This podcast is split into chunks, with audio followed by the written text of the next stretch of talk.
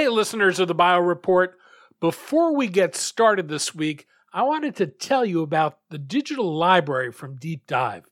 How much time does your team spend looking for research papers? Google, PubMed, social media.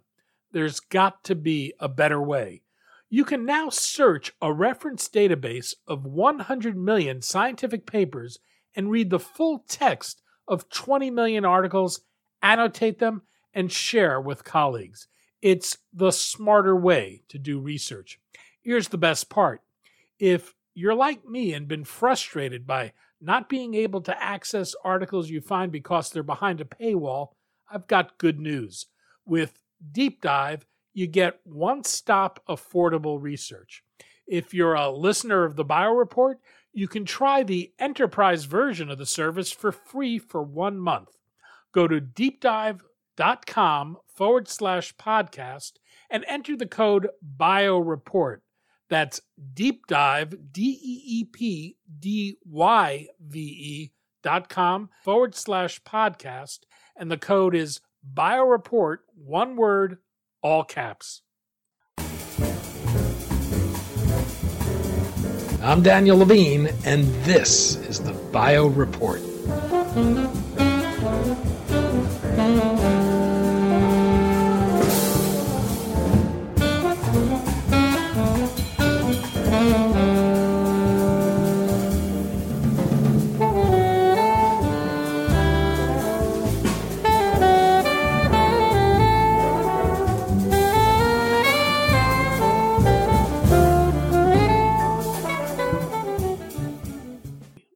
Earlier this year, Novellus Diagnostics rebranded itself as Fore Biotherapeutics, signaling a shift from being a diagnostics company to its new life as a precision cancer therapeutics drug developer. Building on its functional genomics platform, the company is in licensing small molecule drug candidates it sees having potential to treat hyper targeted populations. We spoke to Usama Malik, CEO of Fore Biotherapeutics, about the move from diagnostics to therapeutics, the approach Fore is taking, and why it thinks it can see value in molecules that others may miss.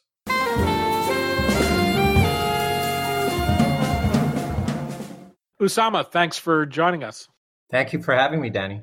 We're going to talk about Fore Biotherapeutics, its strategic shift from diagnostics to therapeutics, and how it's seeking to build a pipeline of targeted therapies. Perhaps we can start with a little history, though. Fore was known as Novellus DX until this year. What was the name change meant to signal? Uh, once again, thanks for having me, Danny. So let me let me maybe go back a little bit in time to come back to the present. Uh, as you mentioned, Fore prior to a few months ago was Novellus, Novellus Diagnostics, company based out of Jerusalem in Israel, company is about nine years old. It did start out as a diagnostic company. Uh, the foundational product here was a functional genomics platform that helped uh, physicians, providers, um, and pharma companies identify the right drugs for the right patients by looking at very specific molecular profiling by patient.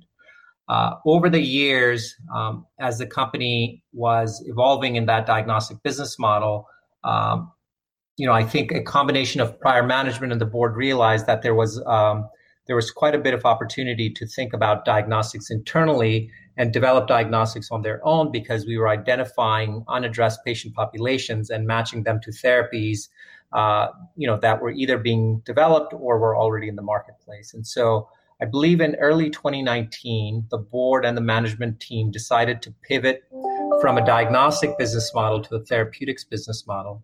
And leveraging the platform um, you know started to identify across a number of validated cancer targets uh, unaddressed patient populations where there's a high unmet need and where the company could really help bring beneficial therapies to market.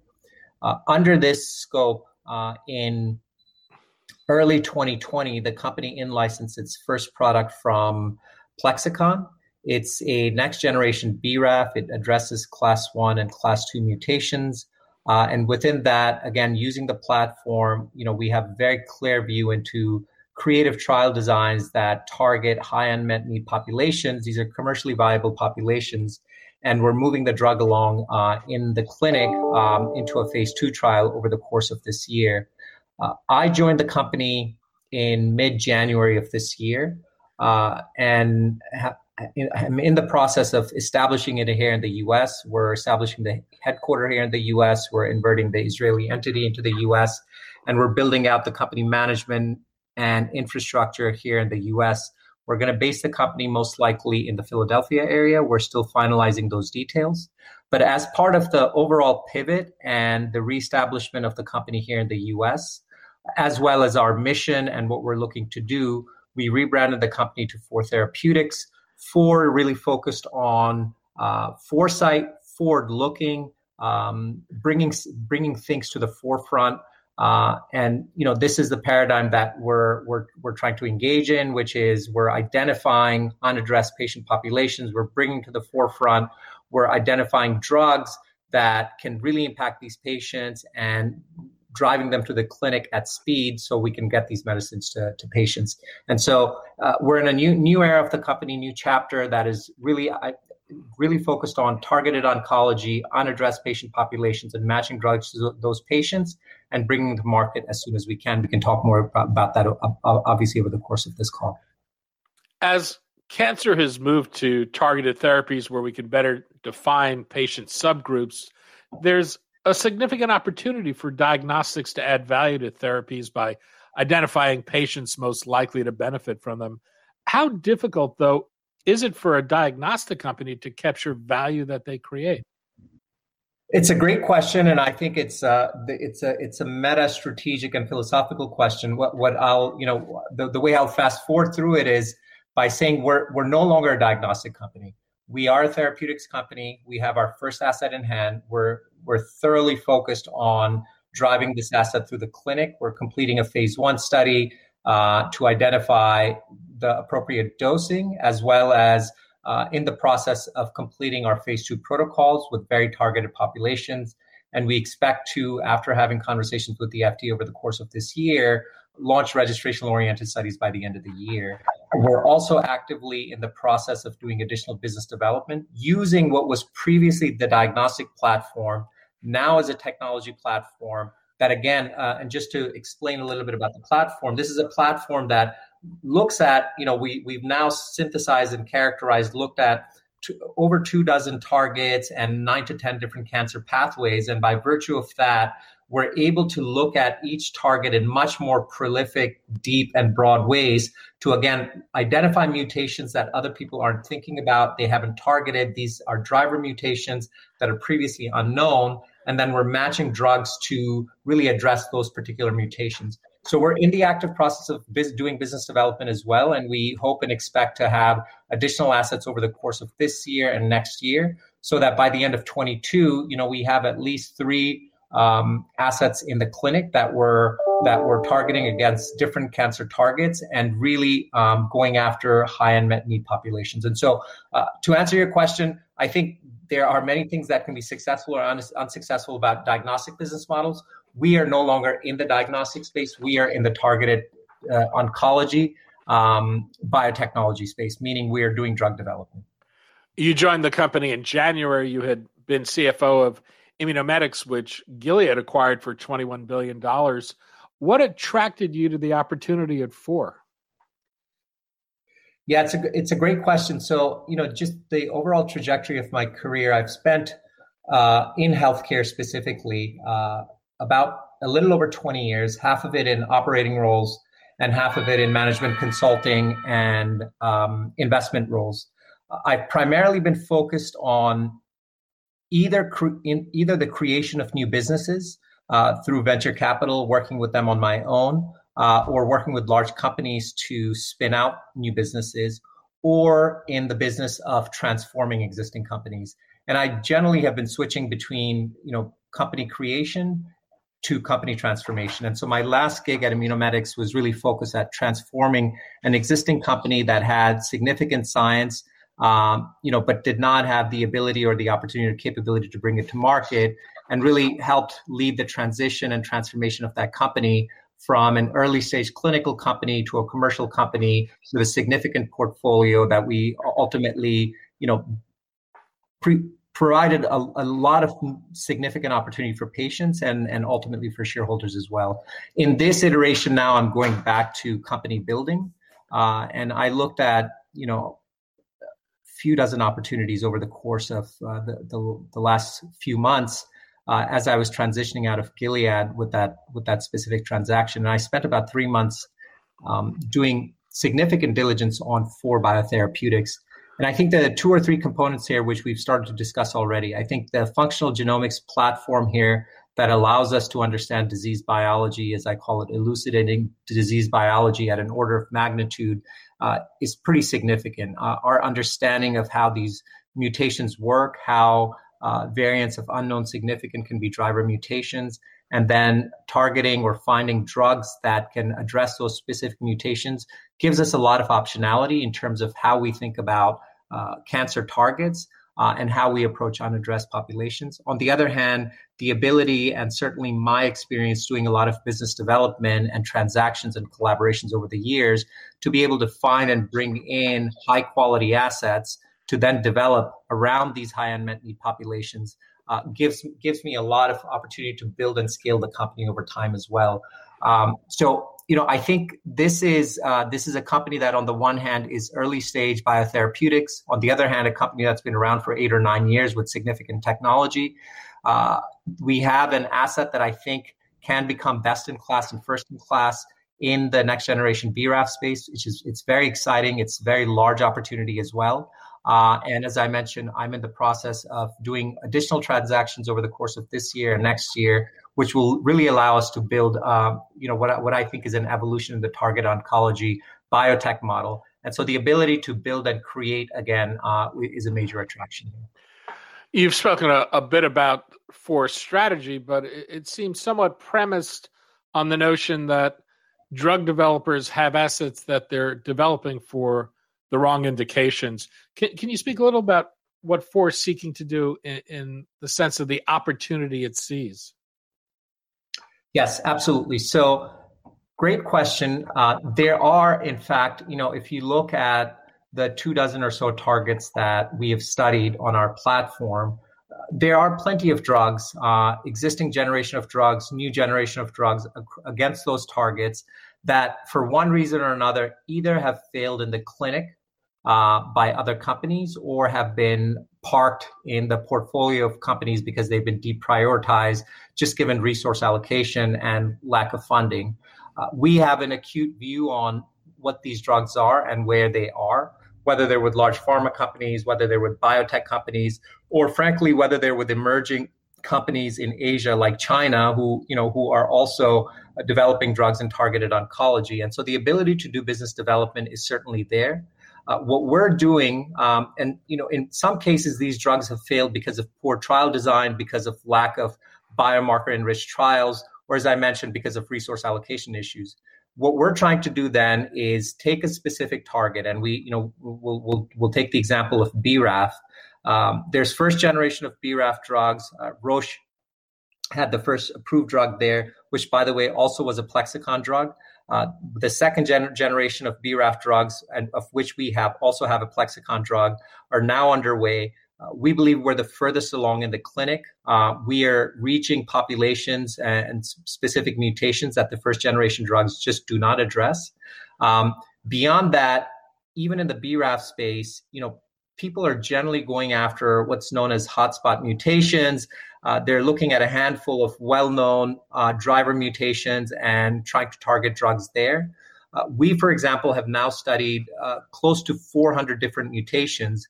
You know, more than an order of magnitude what others are studying to try and understand what are additional driver mutations uh, that we can address with an existing drug to try and to try and solve that particular need for a patient population that either has poor therapeutic options or no therapeutic options. Uh, before we acquired the Plexxikon asset, you know, we looked at eight different molecules in this next generation BRAF space in order to make a decision to go with the Plexxikon asset.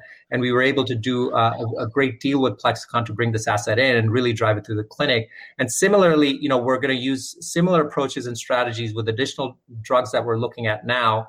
You know, we're in late stage conversations with a handful of companies now with term sheets on the table across different targets.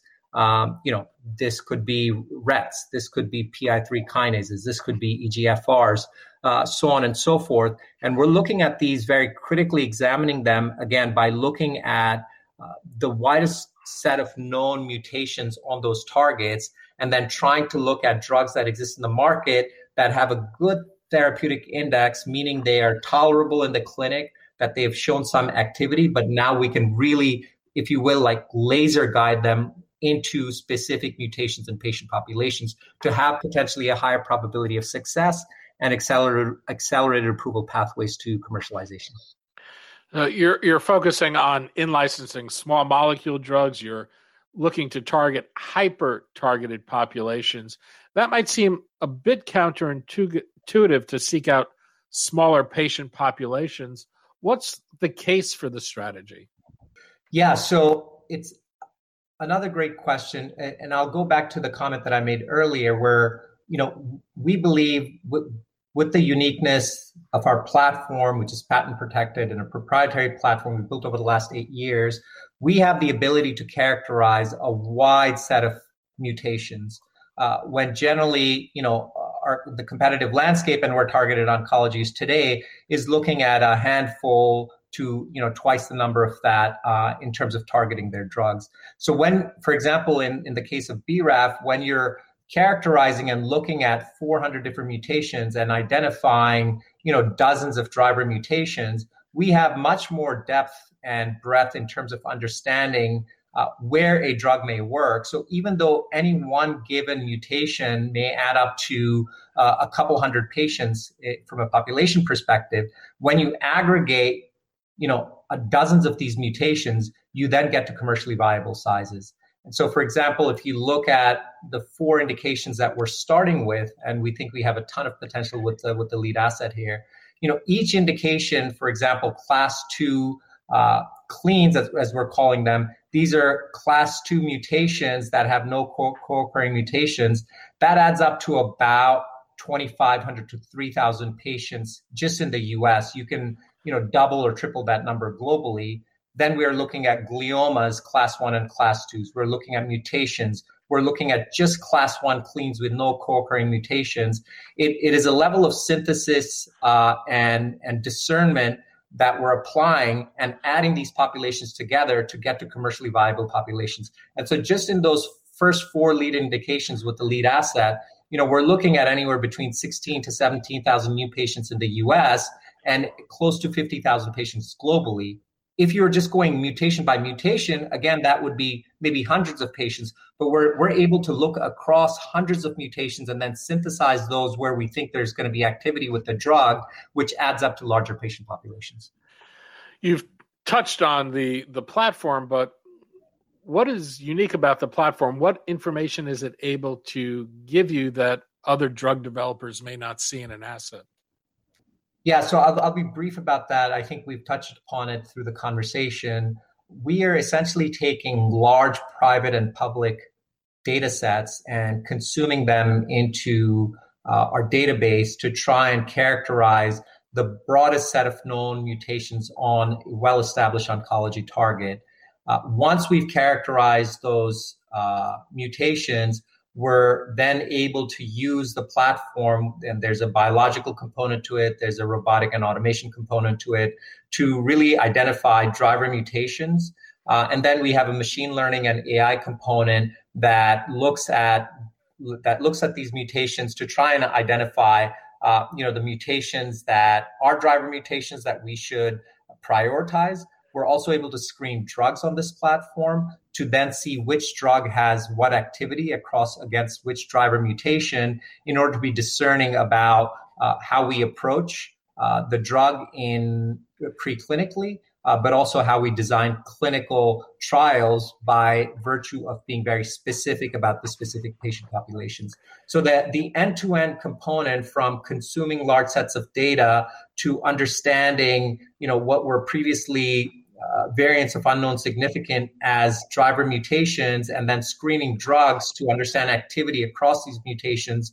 Uh, you know, I think that entire process is proprietary, it's patent protected, and it's very unique. The breadth at which we're looking at these targets and the depth with which we're understanding these mutations, you know, is certainly, from our perspective, an order of magnitude what anyone else is doing. And it sounds like the the goal is to find compelling targets and then screen drugs against them, as opposed to finding drugs that may be opportunities to pursue. Certainly the strategy today is to deeply understand targets and the mutation mutations across those targets and then try and find drugs that already exist that can meet high unmet need patient populations. That is not to say you know strategy is always dynamic. It, as we become more successful in this model and as we understand you know mutations against a target much better over time in fact even across new targets we may very well start to think about you know discovering our own chemical entities in the future. But certainly for now the goal is to you know bring in three to four compounds over the next couple of years and really you know build a scalable um, and dynamic biotech company and targeted on oncology that's evolving that business model and that, that last piece about evolving the business model is really focused on not spending time and money on drug discovery, rather finding drugs that other people have already done phenomenal work around, and then addressing them to, towards patient patient populations that have, that have uh, high unmet need, and generally speaking, using breakthrough designated and orphan designated pathways, uh, accelerate them through the clinic so patients can get those medicines sooner rather than later. You've talked a, a bit about the RAF inhibitor that you've in licensed from Plexxikon. This deal was done prior to you joining the company does it fit in with the strategy you're now pursuing, or did the strategy come about because of that opportunity? I'm just wondering how that fits with what what Fore is pursuing today as its strategy.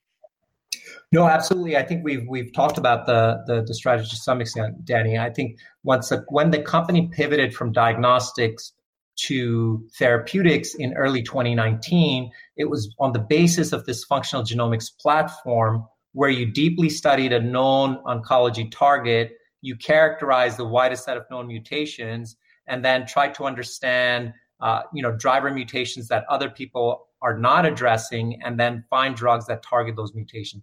That's exactly the strategy. And that's what led to getting the Plexxikon asset, the team at that place uh, at that time, led by Michael Vidne, who's now my chief strategy and chief business officer, um, you know, as I mentioned, studied six to eight compounds in the next generation BRAF space, and ultimately targeted the Plexxikon co- compound uh, because of its activity, because of its tolerability, and where it was in the clinic, uh, and in licensed the compound at that at that time. And we're doing the exact same thing with a number of other assets right now where we're in advanced conversations with uh, with potential partners.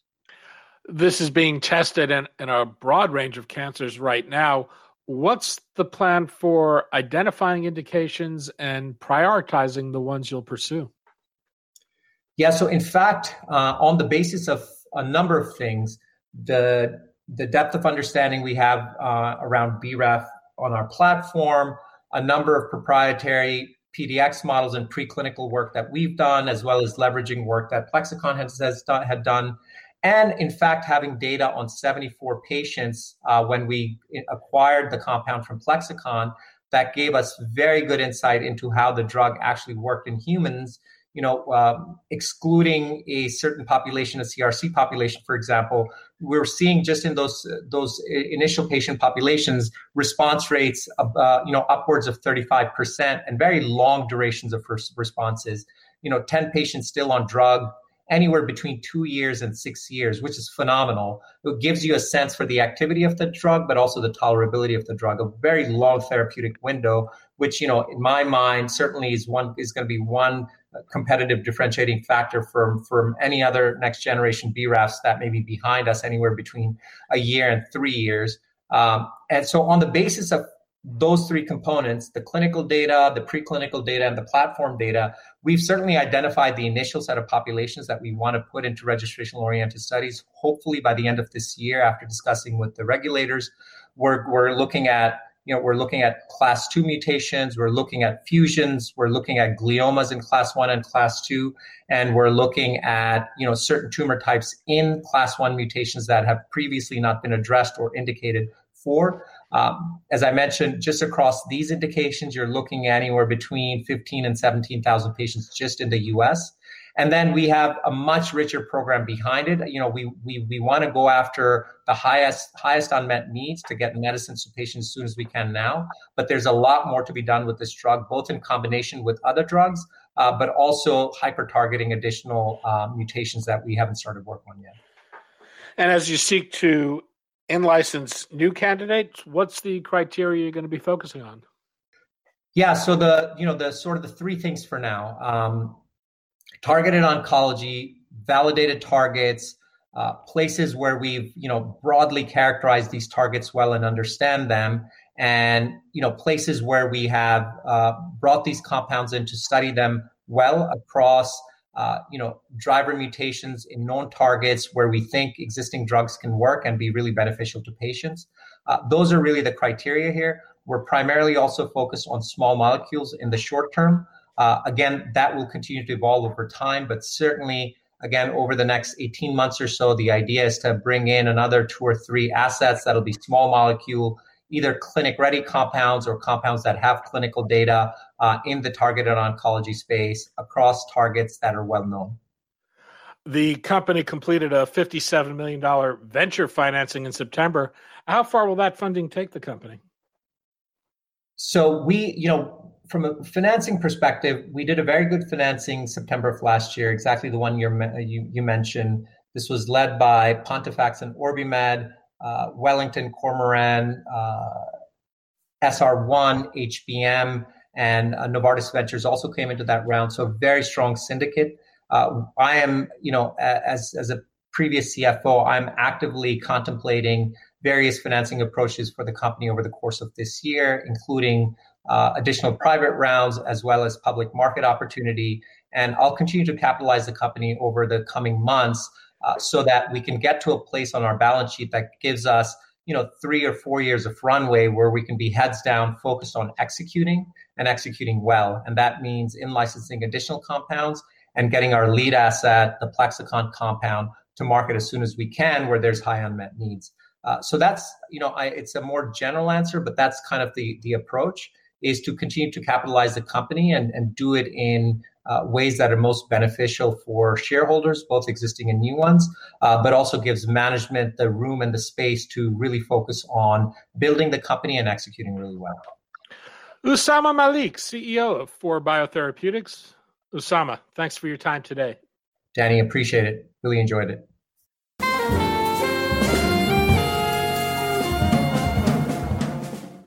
Thanks for listening.